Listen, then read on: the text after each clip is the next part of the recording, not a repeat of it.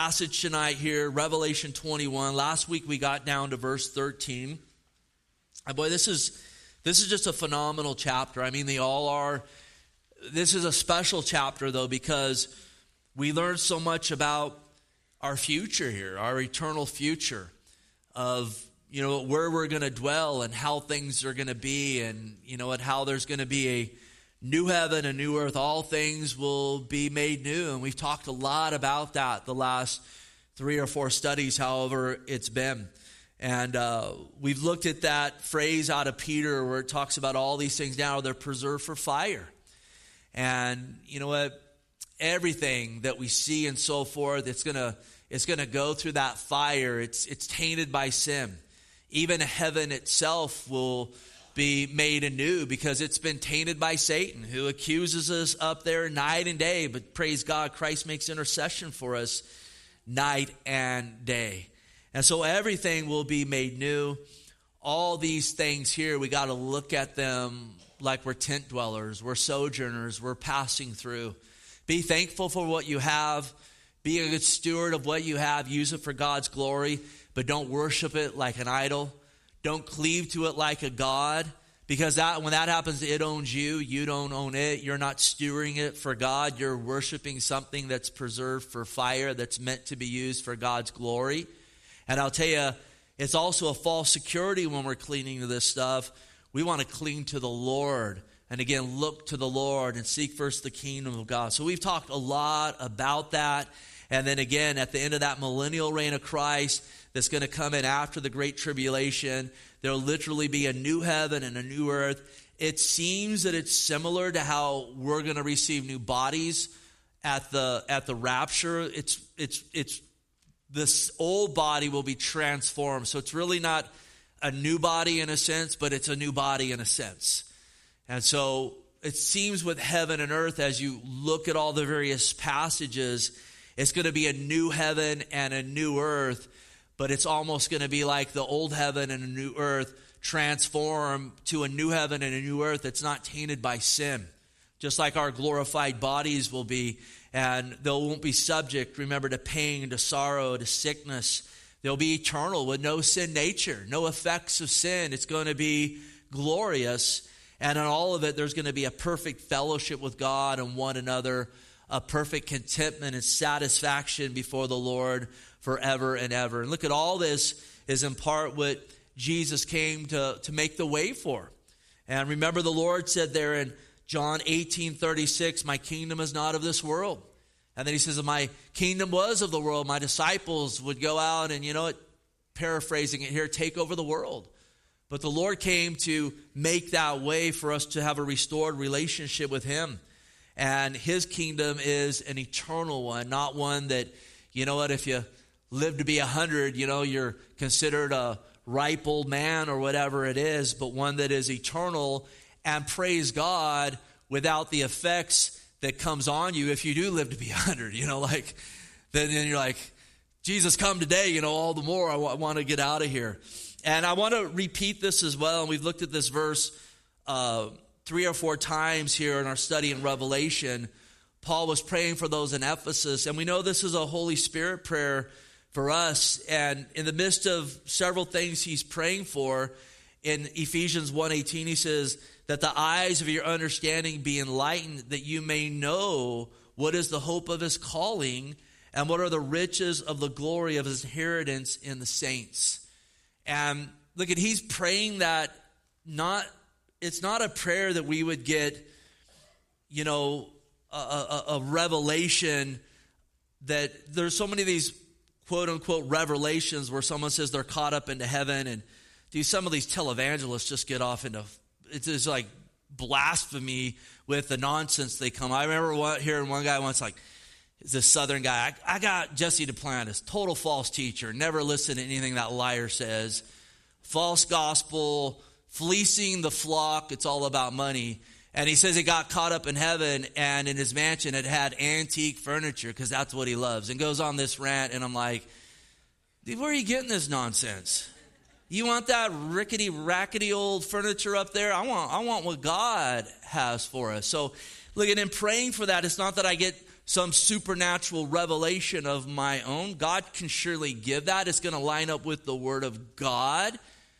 But here's the thing. That's a prayer that when we get into God's revealed word, when the Holy Spirit moved upon holy men, passages like this, first of all, we would get in and have Bible study and be familiar. And then as we get into the Word, that illumination, all the more of the Spirit of God would be on there that would stir our hope and go, yes, there's struggles in this life, there's difficulties in this life. I desire to live godly in Christ Jesus, so there's persecutions in this life, but it's a short lived life, and I know the hope that's waiting for me. And even through this, Jesus is with me and I have the ability to walk in the joy of the Lord, come what may. But again, the prayer is that we would just know what is waiting. And listen, it is right around the corner. It really is. It is so true. Our life here is a vapor, it is a shadow, and we have a phenomenal inheritance in the Lord Jesus Christ that is eternal, that will be unscathed, that again, that, that, that, mansion, and we'll, we'll get onto this a little bit more, that mansion that Jesus talks about is prepared for us. It's never going to need remodeling. It's not going to need any upkeep. The lawn ain't going to get need to get, it's just going to be perfection. We'll see a little bit of that tonight. Streets of not just gold, but pure gold. And we're going to see even all of these uh, various stones, precious stones, and so forth in, in the foundation of this new Jerusalem that's going to be if you, if you think if you when you think of heaven if you just think of some white sheet and a cloud and a toga and a harp dude this is going to be bursting with colors unlike anything we've ever experienced here.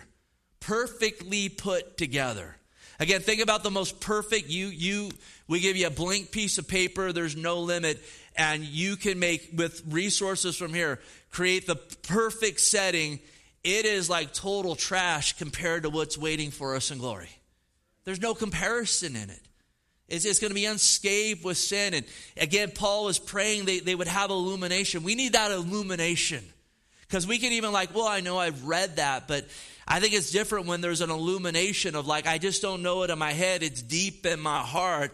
And it drives me to live for God, to thank the Lord, to have a bursting hope no matter what comes my way. And it again gives me a heart to want to share Jesus with other people because just as we're praying for an illumination of that, I would hope as well we'd have illumination of that eternal flame and understand those outside of Christ will spend eternity there. That would stir us up to share Jesus. So, Lord, help us in that. So, this is part of that illumination here. And again, remember what it says at the beginning of Revelation Blessed are those who read. Uh, who, who read and hear and keep the words of this prophecy. And so I think reading is just reading it, but hearing it is having it illuminated to my heart. So it gets down in me, and then keeping it in part is keeping these promises keeping these promises in the midst of tribulations and ups and downs. And look at the devil's going to come in and try to lean on you at times. The flesh, there's going to be certain seasons where he even wars against your spirit, even all the more, so that we would again have his promises before us to just a bursting forth of hope and just saying, you know, it feels like all the walls are coming in, but here's the thing I keep the promises of God right in the center of my heart my eyes right on Jesus. Last week we saw, and again, I, I, if I start recapping too much, I'll end up preaching those other sermons again. But we saw overcomers will inherit all things. Are you an overcomer tonight? Can you say amen to that? Look at who are the overcomers? It's those born of God. It's those born again. The only way to overcome sin, death, Satan, hell this fallen world is faith through Jesus Christ, who went to the cross, paid the penalty of our sin that separates us from God, that subjects us to the second death in hell if we die in our sins. Jesus paid the penalty of our sins. He rose from the grave after he laid his life down, and in that he defeated sin. That when we call upon him to be the Lord of our life in sincerity and truth, absolutely we become overcomers through Jesus Christ who has overcome through the Lord Jesus Christ. And so we're going to inherit all these things. Again, we're going to inherit this new Jerusalem we're looking at here, this new heaven, this new earth. Again, Hebrews 11:10, we know it's a city uh, which has foundations, whose builder and maker is God Himself. That's the best contractor you could ever get. You know, all that engineering is going to be perfect, perfect architecture. I mean, it, it's going to be like some, you know, at home that got slapped up, and then you're like, you know, we got a money pit here. It's going to be actually be made with things that our money is, our paper money is supposed to represent, and it really doesn't. And we won't get into that. But legit, it's going to be glorious. And Jesus even gave us the promise in John 14, 1, let your heart not be troubled. You believe in God, believe also in me. In my Father's house are many mansions. If it were not so, I would have told you, I go to prepare a place for you. And if I go and prepare a place for you, I will come again and receive you to myself, that where I am, there you may be also. And we get great insight into that, that place. Insight where in Christ we will live forever where we're going to see the glory of the Lord that illuminates this new heaven and new earth, and that nothing will ever enter in it that will defile it. So let's read 14 to 27. I'm going to do my best with all these precious stones, with pronunciations. We'll see how I do here. Hopefully, there's no English teacher that will, oh, I can't take it, and, you know, spill it out, you know. So it says, Now the wall of the city had 12 foundations. Actually, let's go 13 because uh, actually, verse 12, it says, And she had a great and high wall with 12 gates, and 12 angels at the gates, and the name written on them, which are the names of the 12 tribes of the children of Israel. Three gates on the east, three gates on the north, three gates on the south, three gates on the west. Because he's talking about gates and foundation here. We looked at it in detail tonight. I'm not going to touch, or last week, I'm not going to touch on it tonight. But in painting this picture of this, Verse 14 Now the wall of the city had 12 foundations, and on them were the names of 12 apostles of the Lamb. And he who talked with me had a gold reed to measure the city, its gates, and its walls. The city is laid out as a square, its length is as great as its breadth. And he measured the city with a reed, 12,000 furlongs. The length, the breadth, and the height are equal. He measured its wall 144 cubits, according to the measure of a man that is of an angel. The construction of the wall was jasper, and the city was pure gold like clear glass. The foundation of the wall of the city were adorned with all kinds of precious stones. The first foundation was jasper, the second was sapphire, the third was chalcedony. I think I might have done better in that my practice. The fourth was emerald. I know that one. The fifth, sardonyx. The sixth, sardius. The seventh, chrysolite. The eighth, beryl. The ninth, topaz. The tenth, chrysoprase. Chrysoprase. The eleventh, jacinth. And the twelfth, amethyst. The twelve gates were twelve pearls. That's where we get a lot of jokes, right? So and so went to the pearly gates. like, where's that biblical? Well, the pearly gates, yeah, there, there was pearls up there. Each individual gate was of one pearl, and the street of the city was pure gold like transparent glass. Verse 22. But I saw no temple in it, for the Lord God Almighty and the Lamb are its temple. And the city had no need of the sun nor of the moon to shine in it, for the glory of God illuminated. The Lamb is its light.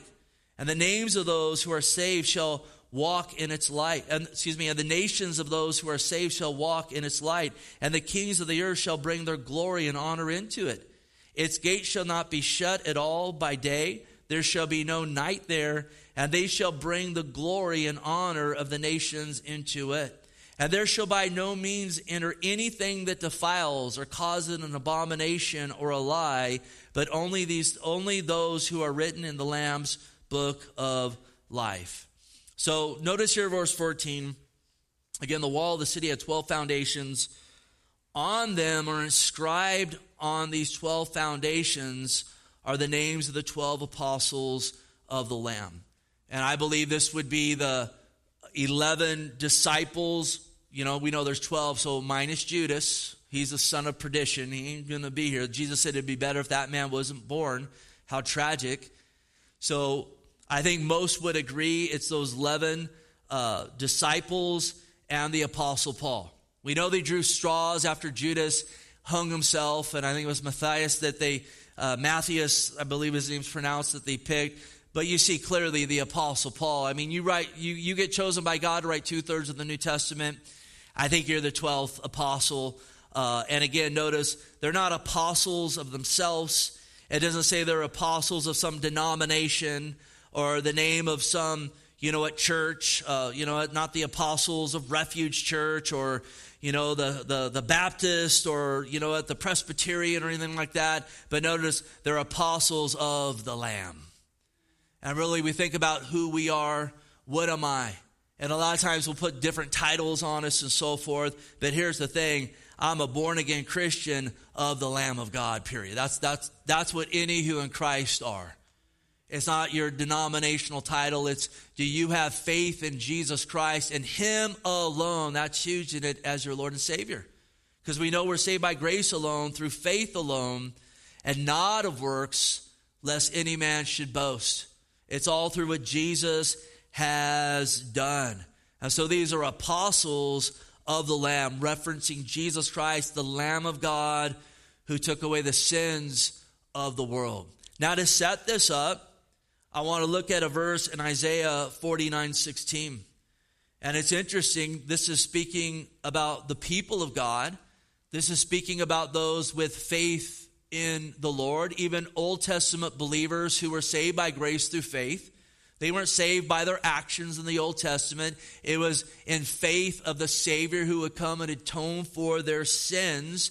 They know that their sacrifices that they brought was just an act of faith of the Savior who would come and take away their sins. So they were saved by the same means we are, by grace through faith in the Lord. And look at this again is an Old Testament passage before Christ came and died on the cross. It says there, See, I have inscribed you on the palm of my hands. Your walls are continually before me. And think about the Lord's hands. Nails were driven through his hands. We know after his resurrection in his glorified body, those scars are there. Remember doubting Thomas? You know, that was something that was bad. The other disciples had seen the risen Lord. Thomas hadn't seen him. And, you know, Thomas is just in a bad place. And he says, unless, you know, I can put my fingers in where that those nails went through and the spear went through, I won't believe. And boy, what a beautiful picture how God works all things for good for those that love him and are called according to his purposes. Because even Thomas in that place, he wasn't saying, I don't love the Lord. He wasn't even saying, I don't believe in the Lord. But again, this was a thing that just happened. And he said, I got to see. And we know the Lord appeared to him and he said, Come, Put your hands here in, in my scars and fill it. And then Thomas proclaimed, My Lord and my God. And so we know even in all eternity, those scars are going to be there. And when it talks about being inscribed in the palms of his hands, that's speaking of how he died for our sins. And absolutely, those scars there, they, they, they represent the whole of, of, of, of, of you know what, of humanity that have called on him. And hear this, it represents you. You're inscribed in his in his palms. He died for your sins. He laid down his life for you. You could say the Lord was body pierced for me. Absolutely. As as an eternal scar even in his glorified body that he saved us. And here's the thing, this is what I want to emphasize here. We're inscribed in his palms. We are the saved, but we're not the Savior. He's the Savior. We're inscribed in the Savior's palms. And when it comes to these 12 foundations, again, this isn't saying that these apostles are the foundation or the church or God would raise up a line of men whose uh, you know what, dictates and traditions would override scriptures. And there's so much of that in a world as men love tradition over the written word of God. But absolutely, we know that the Lord is the foundation. They're inscribed on it because they were of that first generation of believers who God used to go lay down that initial foundation, which isn't them, but it's the Lord Jesus Christ. It's the Word of God. It was the Holy Spirit moving upon them to pen the scriptures and so forth. They're inscribed on the foundation, but again, the foundation is the Lord Jesus Christ. Notice with me Matthew 16 13. It's the third or fourth verse down there under the verse 14 heading there in your notes. It says there in verse 13 when Jesus came to the region of Caesarea Philippi, and you know what? If, if, if you go with us to Israel, the Lord willing, it's in the itinerary. We go to Caesarea Philippi, and it's interesting because it's way out of the way in the north. It's northeast of Galilee where the Lord was. And this was right as the Lord was going down to Jerusalem to fulfill Passover to die for our sins. And so you would think they would just go from Galilee and go straight down, but the Lord instead took them northeast and he took them to this place called Caesarea Philippi. And I believe there's a reason why, because if you get the privilege to go there, if you've gone, if you go there, you'll see how the Lord used the setting of Caesarea Philippi to, to bring forth this truth that again, He is He is the rock. He is the foundation. Because it's very interesting in Caesarea Philippi, again, out of the way, off the beaten path, it's basically like a gigantic rock they're, you know what, just just just kind of on the wayside over there. And then in the rock, and this was back then and they're still preserved today, there are several temples that have been carved into this rock where they would sacrifice to pagan deities. And then there is a spring that comes out that they gave a title of the gates of hell because of, again, where all of these sacrifices were made to these deities. And there's some more that goes along with it, and I don't want to, you know, keep describing it. But with that in mind, it says they came to that place. The Lord took them again up out of the way before they'd go to Jerusalem. And he asked his disciples, saying, Who do men say that I, the Son of Man, am? And you know what? Some believe that that question was asked there because, you know, here's the, the temple to to uh, Pan. Here's a temple to, you know what, Baal. All these different temples there. And it's been suggested that perhaps Jesus said, here's all these temples, but, you know, you're familiar with these false gods, but who do men say that I am? Who do men say that the, the Son of Man is? So they answered, some say John the Baptist, some Elijah, and others Jeremiah one of the prophets. And he said to them, notice, but who do you say that I am? There's a lot of opinions out there, but who do you say that Jesus is? Who do you say that I am? The Lord makes it, uh, the Lord makes it personal. And Simon Peter answered and said, You are the Christ, the Son of the living God. It's a declaration, you're Messiah. It's not only a declaration, you're the Son of God, it's a declaration, you are God. And Jesus answered and said to him, Blessed are you, Simon Bar Jonah. For flesh and blood has not revealed this to you, but my Father who is in heaven. And then notice what he says. And I also say to you that you are Peter. It's the word Petros in the Greek where we get the word pebble. God hasn't built his church on a pebble. And there's a lot of tradition teachers out there that say the church is built on Peter, the rock, and this is where we get the Pope who says his word is the final say even when it grossly contradicts Scripture, which it does most of the time. You are the pebble, and on this rock, which means Petra. And there's a massive rock right, right, right as Jesus is teaching this. There's this massive Petra there. And notice, I will build my church, and the gates of hell shall not prevail against it. So, in other words, the church is built on the rock of Jesus Christ. It's not built on men. Yes, these men's names are inscribed on the rock because the Lord used them to lay down the foundation, and the foundation is Jesus Christ. It's not men. It's not the efforts of men. It's not the dictates of men or man. It is the, the Lord Jesus Christ. And so their names are inscribed here as those initial men that God chose to absolutely men that saw, that walked with the Lord, men that saw the resurrected Lord who laid down the foundation of the church. And again, the foundation isn't them, it's the Lord Jesus Christ Himself. Notice what uh, Paul says there in 1 Corinthians 3 9. And, and we looked at this last week. In fact, we'll look at look a little more of this in a minute here. He says, For we are God's fellow workers, you're God's field, you're God's building according to the grace of God which is given to me as a wise master builder. He says, I have laid the foundation. But Paul's not the foundation.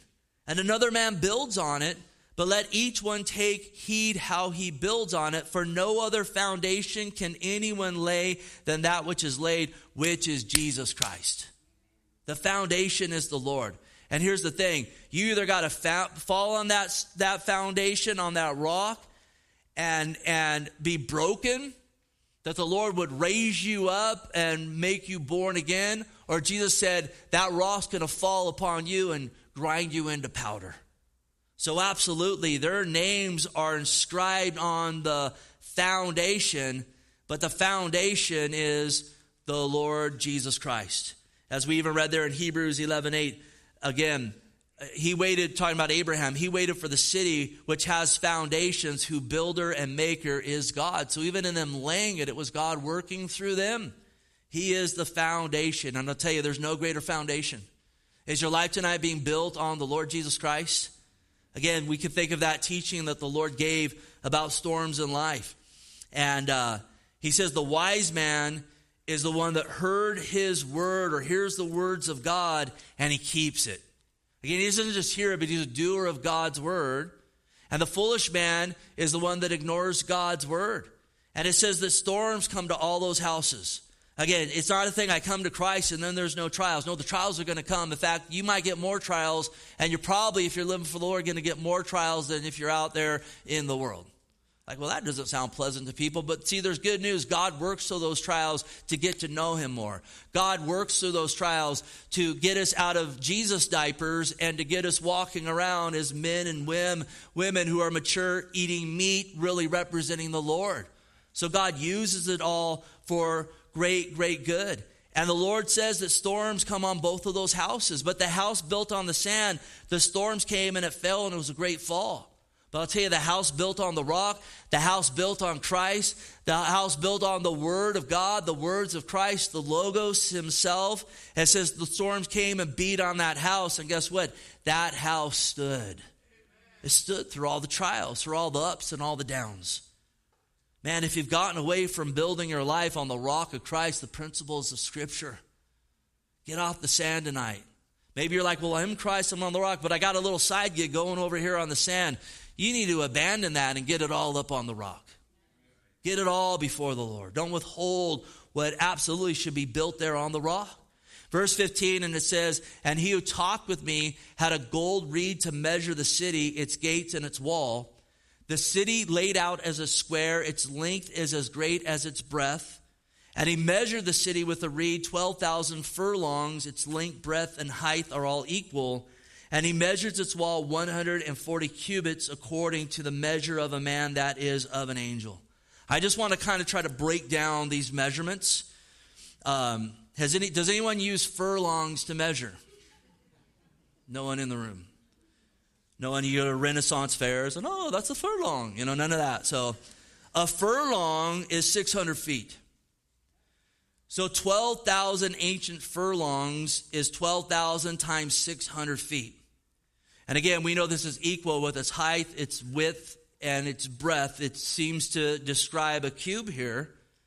And so, how long is that in terms we would understand? It's, again, its height, its, its measurements in both directions. If it were a cube, it's 1,500 miles by 1,500 miles by 1,500 miles. Basically, this would sit in between the Canadian border and the Gulf of Mexico and between Colorado and the Atlantic Ocean. Hopefully, you're a little familiar with geography.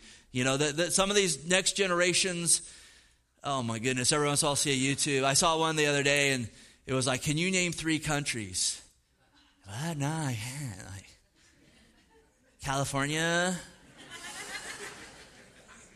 New York? And the guy's like, right. Yeah, that's right.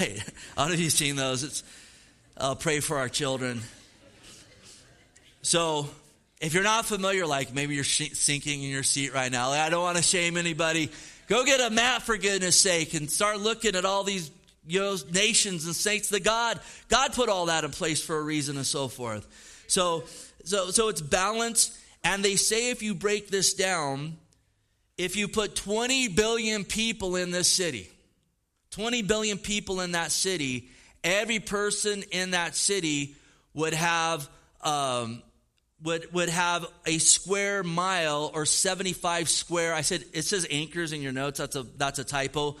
Acres. So 75 square acre acres or a square mile per person if 20 billion people are there. Boy, if there's 20 billion people there, that's going to be glorious. We know from every tribe, tongue, nation, and peoples will be represented there. It'll be glorious. But 20 billion people would be a square mile per person. You think you could, you, could do a lot with a square mile, right? Again, they break, a lot of people have broken these, these numbers down. The moon's diameter is, uh, they, they, they say, you know, at 2,160 miles. The New Jerusalem's diameter, uh, diameter is 2,600 miles. So if you were to go all the way around it. And some have suggested that perhaps it will almost be like a planet that's right over that because it talks about men going up and down in and out of that city. I, I, I, don't know, but I'll tell you what, even this description gives me a whole lot of insights, you know what, to rejoice in. Um, the wall around it, it says 144 cubits. That's most likely, you know, at, at the minimum 216 feet high. And why does it have a wall around it? I, I it, it, probably to represent peace and security that's going to be there forever. There might be other suggestions, but there's going to be a wall in heaven. They're going to build a wall up there. So.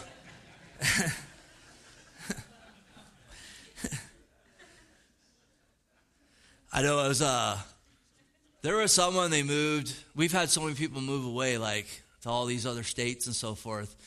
And I can't remember who it was. They moved to one of those states back there in the South and they're like, uh, "This is weird. No one has fences out here." And uh, they're like, "Were you going to put one up?" They're like, "Heck yeah, I'm putting that thing up. It's the first thing I'm doing." Like, it's funny. We know all about those in California. There's going to be a wall up around heaven, 216 feet high.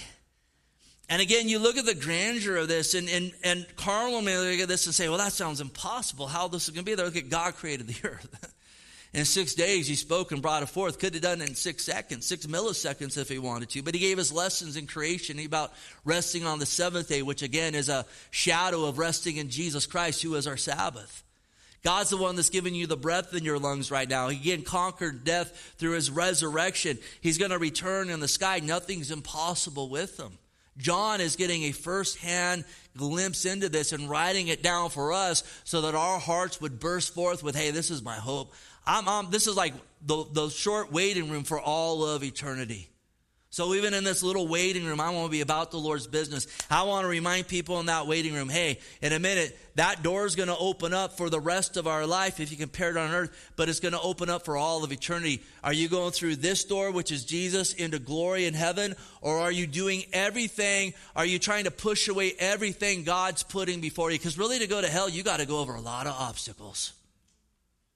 You got to climb over things. You have to push things to a side. You got to harden your heart over and over. What are you going to do? What are you going to do? Again, it says the measure of a man, that is an angel. That's an interesting scripture there. The measure of a man, that is an angel. So it's even comparing angels to men, and angels aren't men, but we do see a lot of angels on earth that take on the form of men in different times of ministry and so forth. I thought about Hebrews, I won't spend a lot of time on this, but Hebrews 13, 2, do not forget to entertain strangers, for by doing so, some have unwittingly entertained angels. I remember, I think it was in the 70s, I was just a, just a kid, but uh, I mean, everyone had rapture fever. Uh, I think it's when the late great planet Earth came out, or is that, that the one by Hal Lindsey? And um, A Thief in the Night was out, and I remember I had little Christian comics that talked about the rapture, and there were all these accounts. God knows whether they're true or not, but it seemed like a lot of people were talking. People hitchhiked back then. I wouldn't recommend that nowadays. You might be someone's dinner later on, but people hitchhiked. it's a crazy world out there. People hitchhiked, and there would be all these accounts of how, oh, I pulled over and picked up this hitchhiker. Maybe some of you guys remember this. And he got in the back and he just started talking to me about Jesus and how I need to repent and the love of the Lord. And then I, you know, I kept, and I all of a sudden didn't hear him more. I looked back and they were gone. Anyone remember those stories? And yeah, uh, maybe I was entertaining an angel. I don't know. I just thought of that tonight. And there are times when, again, entertain strangers. There's strangers. You see strangers every day, don't you? So I think it's an encouragement to be hospitable and represent the Lord everywhere. So again, notice 18. I'm not going to read through all this again. The construction of the wall was jasper. The city was pure gold, like clear glass. And then it talks about all these precious stones. And again, there, there, there's even a lot of speculation with these stones. There, there's some of them that were more familiar than others.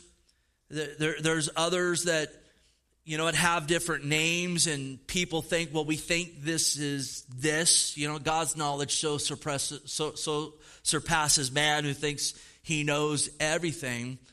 But, you know, the thing I thought about with this is we read about gold here, we read about these precious stones, and think back with me, we read the beginning of it tonight, and we read through it all. I think it was last Wednesday, again, 1 Corinthians 3 9, where it talks about building your life on the rock of Christ.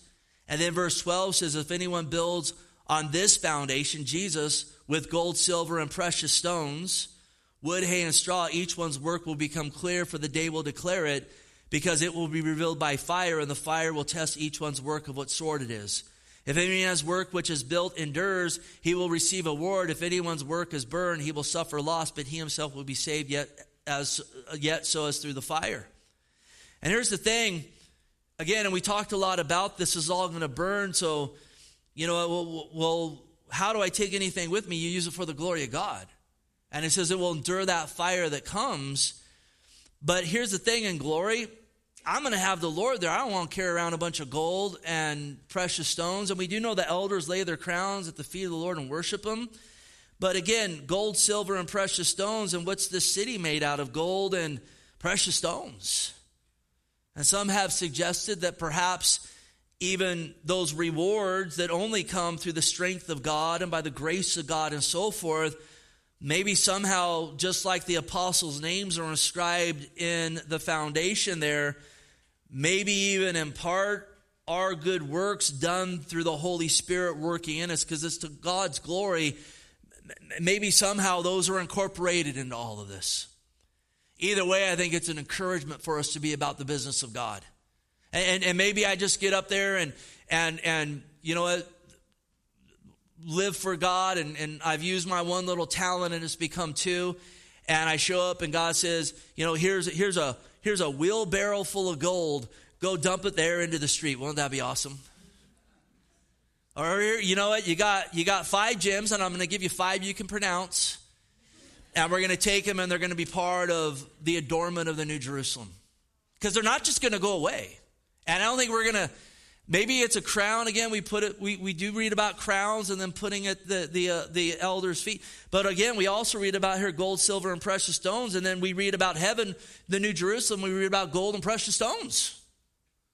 I don't want to. I don't know if I. I don't think I want to carry that around. If it's on a crown and you know, I'm gonna have a strong neck, hopefully I'll have a crown. Maybe it's just a little little one on the side, whatever. But I think our hands need to be free to worship God, to love each other, to be used for the glory of God. So just, just some thoughts out there with this. You know, one thing we do know though, you put all this together, these stones are glorious colors. And we'll see in a second here that this city is going to be lit by God Himself. And the, the beauty of this, it's going to blow away, again, anything here on earth. This is a fallen world. And it seems really clear this is going to be a glorious prism that will probably radiate into as far as everything that exists out to, you know, at infinity. Just this glorious prism of the glory of God Almighty. Verse 21 Now the 12 gates were 12 pearls. Each individual gate was one pearl. And the street of the city was pure gold like transparent glass. And look at there's other places in the Bible where it talks about pearls. I think about Jesus in Matthew 13 again telling us what heaven's like. And he says there and again the kingdom of heaven is like a merchant seeking beautiful pearls who when he had found one pearl of great price went and sold all that he had and bought it. And I think there's two ways of looking at this parable. And I do believe they both relate to these pearly gates because this really goes back to Jesus laying down his life for us. And again, salvation is a free gift, but it's the only free gift that you obtain by laying down your life. He said, if you want to follow me, again, take up your cross and follow me. Who wants to save his life will lose it. He who lays it down for my sake will gain it. That's Jesus' theology. So if you're, I'm uncomfortable with that, well, you're uncomfortable with the theology, theology of Jesus then. And by the way, again, he said you gain life. You gain life. And there's an abundant life, even more so, that's gained the more, again, that we just say, I want it to be about the Lord. And so, again, we see these pearls in heaven, and Jesus told us this, again, uh, truth about a pearl. And I think the first application is Jesus. He found one pearl of great price, sold all that he had to buy it. We, look at, I, I'm not purchased by me, I'm purchased by the shed blood of the Lamb. Not by silver and gold, as the first Peter 1 talks about, but with the precious blood of the Lamb. And it just, I think it's a great picture of how much God loves us. That he would came, come here and he sold it all. He laid it all down to save you, to make that way of salvation for you and for me. Notice 2 Corinthians 8 9. For you know the grace of our Lord Jesus Christ, that though he was rich, yet for your sake he became poor, that you through his poverty might become rich. Talking about those eternal or spiritual riches. And again, these eternal riches. Again, he sold it all to save you. Don't question God's love for you. And again, I believe it's a picture as well. Our salvation is free. But to receive salvation means, look at, I'm, I'm laying down all these things that I call Lord to say, Jesus, be my Lord. Be my Lord. I'm ready to be crucified on that cross to be brought anew and born again in the Lord Jesus Christ. And here's the thing your flesh says, don't do it, don't do it, don't do it. You're going to miss out, you're going to lose, you're not going to have an abundance of life. But the Holy Spirit says, do it. You are going to get life. You're going to get abundant life. You are going to have, again, the working of God in your life and to know that your life is not aimless, vain conduct and you have a glorious future hope in the Lord Jesus Christ. Again, the street of the city was pure gold. How glorious is that? Again, no taxes to maintain those roads. And then transparent as glass. It's glorious. We're going to have nothing to hide. Nothing to hide at all. Adam sinned in that garden. What's the first thing he did? He went and hid himself. I got to cover my sin. I got to I got to cover my deed. Look at in glory, nothing to hide. We, we, we, all text messages and emails and all of it out in the open, nothing to hide. It's all to the glory of God. No more sin nature.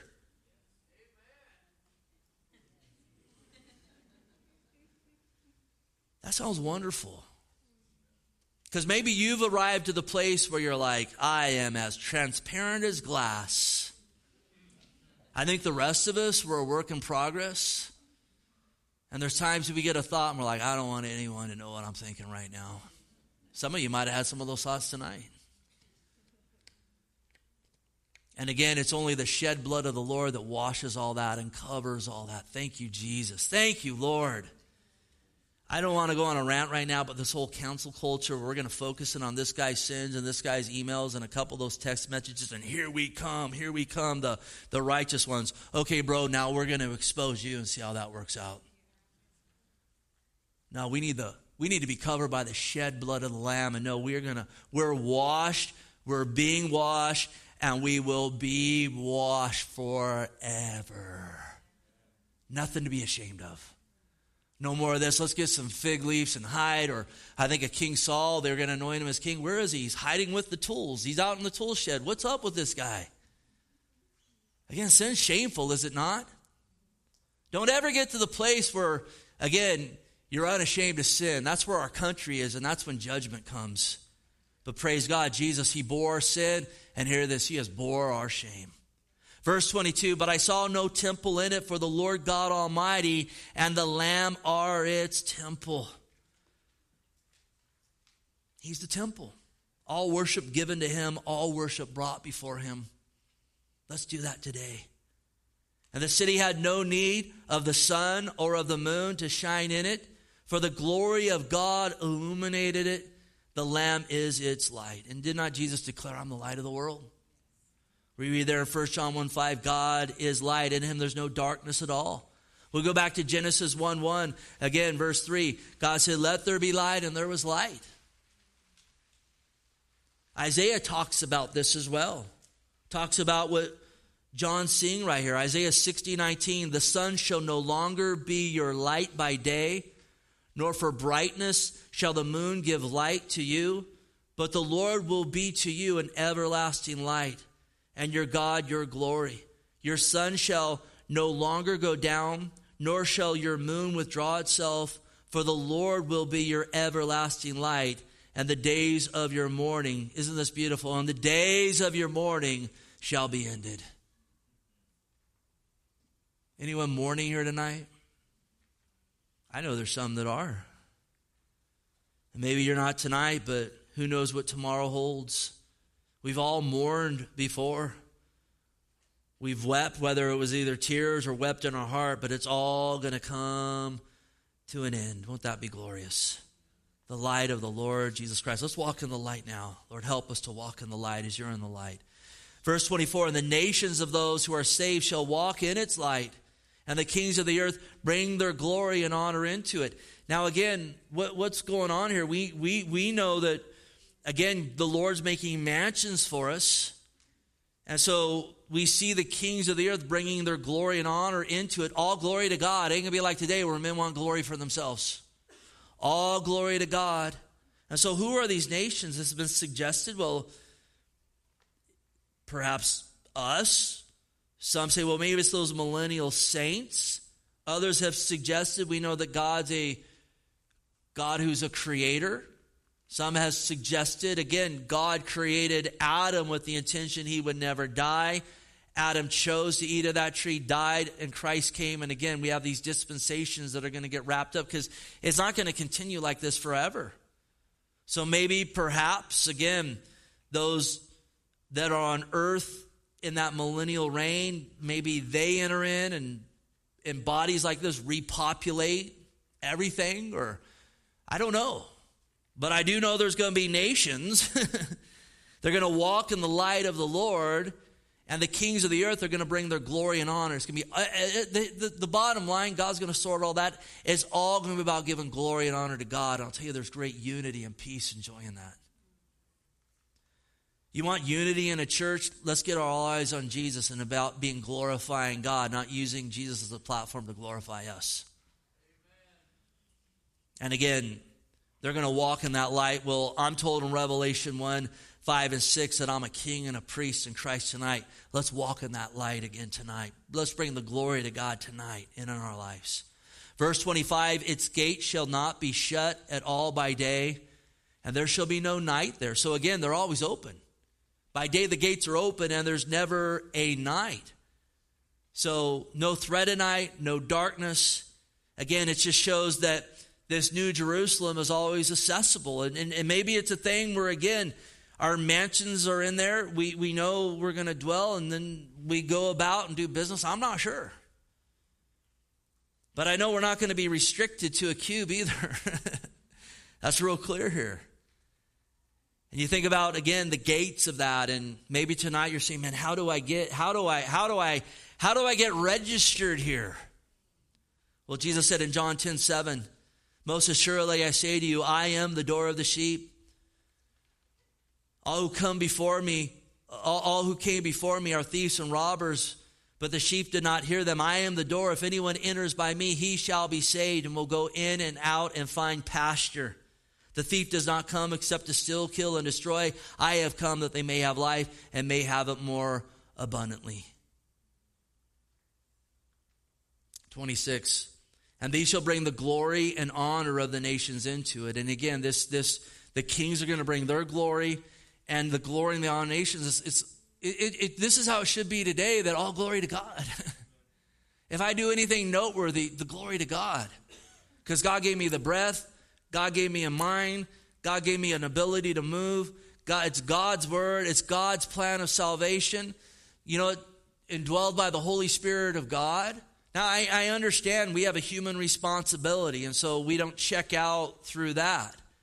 And I know there's a will involved in that, but here's the thing everything that comes forth, it's to the glory of God. The scripture says God shares his glory with no men. And so, Lord, help us to abound in that now, giving glory to God, giving honor to God. You know, if someone comes and says, Man, you know, that really blessed me. You know, you can receive that encouragement. Thank you, brother. You know what? Glory to God. Glory to God. To God be the glory. And then 27. But there shall be there shall by no means enter in it enter it anything that defiles or causes an abomination or a lie, but only those who are written in the Lamb's book of life. So no sin, no rebellion, no wickedness, death, Hades, Satan, the beast, these that have rejected Christ, whose names aren't in the book of life. We know where they are. We read it earlier in the book. They're in a place called a lake of fire, tormented night and day. This place will be undefiled. This world's defiled. I just got to look around and see that it's defiled. If you can't see that today, I, you know what? You need to take off those those glasses that are just, you know, I think they say rose colored glasses or whatever color they are, and have your eyes open. I mean, be honest with yourself before God. We're wretches. Like all this stuff out in the world and our own lives. Especially before we came to Christ. In Christ, we're a, we're a, we're a work in progress. Positionally right with God, practically, the Lord's still working. I mean, the Apostle Paul, if you're like, well, you know what, I'm, I don't, I don't identify. The Apostle Paul, whose name is inscribed on one of those foundations, said, Wretched man that I am, who will set me free from this body of death? I'm defiled. And again, what's the answer? Thanks be to God through Jesus Christ. Thanks be to God through Jesus Christ. Again, is your name written in the Lamb's Book of Life tonight? Can you say amen to that?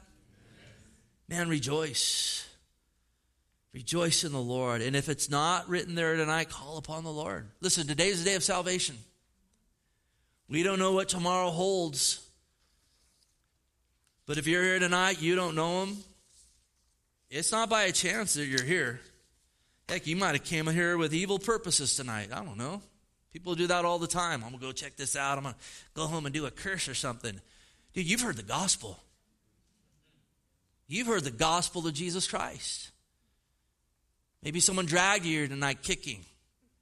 Maybe you came in here and go, oh, let's go see if they got any chicks over there or any dudes over there, you know? I heard they're serving chicken. I'm going to go get some chicken. You've heard the gospel. You've heard the gospel. The Lord loves you, died for your sins, rose from the grave. He is the only hope. Humble your heart and call upon the Lord. Amen. Heavenly Father, we bless and praise you. Lord, we have a glorious future, and we thank you for that. And Lord, we have a glorious presence because presence because you're with us. Lord, let us be found a people walking in the light now, giving glory to God now, about your business now. I hope and pray that tonight, God, our faith's grown, that our hopes abound all the more. I hope and pray we've gotten a greater understanding of your great love for us. You selling all to make that way to save us. Oh, Lord. Oh, Lord, your love is so grand and vast. Help us, God. Help us tonight, Lord. And again, you know every heart here tonight, Lord. If there's any who haven't called on you, Lord, I would hope and pray at the minimum they would consider your gospel. I would pray, God, you would stay off the hand of the devil that wants to come in and snatch these seeds away, these seeds of the gospel that have been planted. And I would hope that even now they'd call on you. Call upon the Lord tonight. Ask Him to forgive you, to be your Lord and Savior. Do it right now. He'll meet you where you're at. We thank you and praise you, God. Thank you for an awesome night. Continue to bless it. Bless our fellowship and our children as they're, they're, they're released from their classes. And just, uh, you know what, this whole night, we thank you and praise you and pray these things in Jesus' name. And we said together, Amen. God bless you.